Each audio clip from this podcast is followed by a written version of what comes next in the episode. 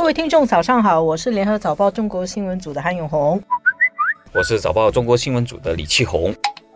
我们今天要跟大家讨论一个从星期天到现在在香港非常热烈的话题，就是所谓的百万人示威反对港府修订逃犯条例啊。首先我要讲这个百万人是所谓的啊，号称号称到底有没有百万人？其实我我想也没有啦。无论如何，这个逃犯条例是件非常大的事情。我先介绍一下这个事情的背景啊。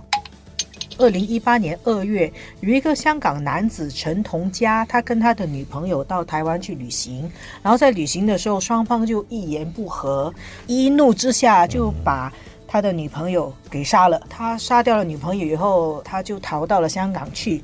台湾那边也发现了那个死者的尸体，嗯然后警方就把这些蛛丝马迹这样呃拼凑起来。陈同佳自己最后他也其实在口供上他又承认。他杀了他的女朋友。嗯，好，这个就是一个杀人案。然后他在法官还没有定罪之前，他是嫌疑犯。那台湾要把陈同佳引渡到台湾去受审。嗯，这个要给他应有的法律制裁。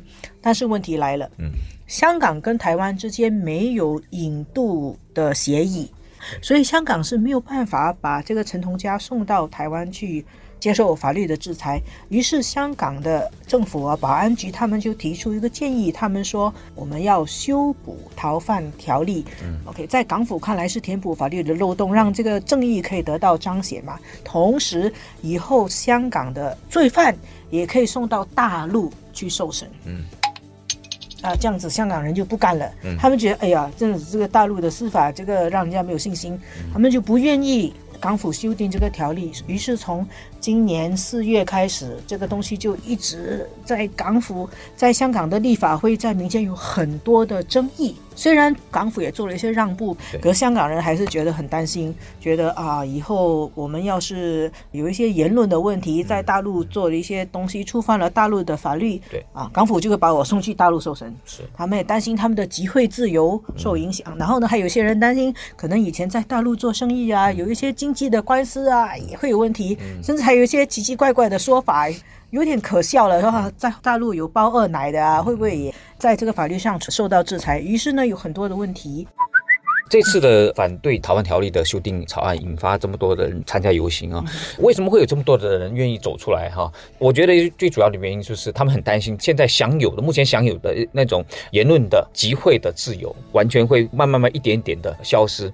我们知道香港的人口里边哈，它很大部分是从，特别是在一九四九年以后，陆陆续续因为中国大陆发生了几次的政治运动啊，或者是一些天灾人祸的问题，很多人有一些逃港。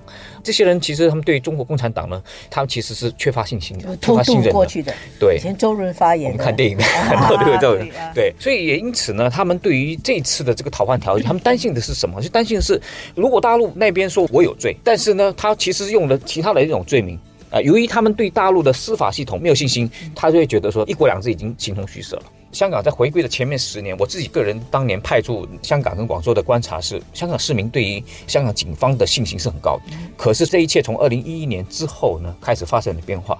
因为二零一一年以后呢，梁振英出任特首以后，他让香港市民觉得他作为中央政府的一个傀儡，所以呢，香港警察在执行特首的任何命令的时候，都会被视为是等于是中国共产党的爪牙。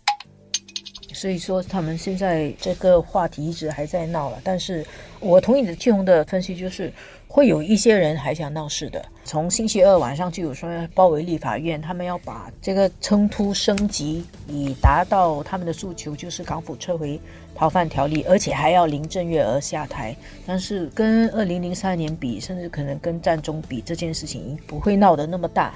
其实，呃，香港人心里也知道，最后这个逃犯条例修订。一定会过，北京不会退，是啊，那大家就是一个表态，表示他们的不满，表示他们珍惜他们的自由。那其实我有一个感觉，我觉得对香港人来说，最大的示威是二零零三年的反二十三条，跟现在的这次，所以法治才是港人心里的底线的。是哇，他们觉得这个是一国两制最神圣不可以侵犯的一个大陆跟香港的界限。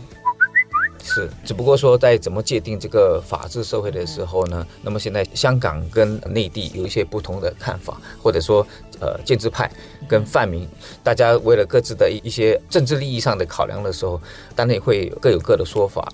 不过，我相信这个香港人一个最基本的，除了法治之外呢，还有就是香港的经济不要受影响。呃，因为香港经常都会有示威啊、游行啊这种政治集会啊，但是底线是不能够影响到香港的经济啊。最重要是用粤语的话讲，就是明天要能够开工，嗯，有饭吃，这是最根本。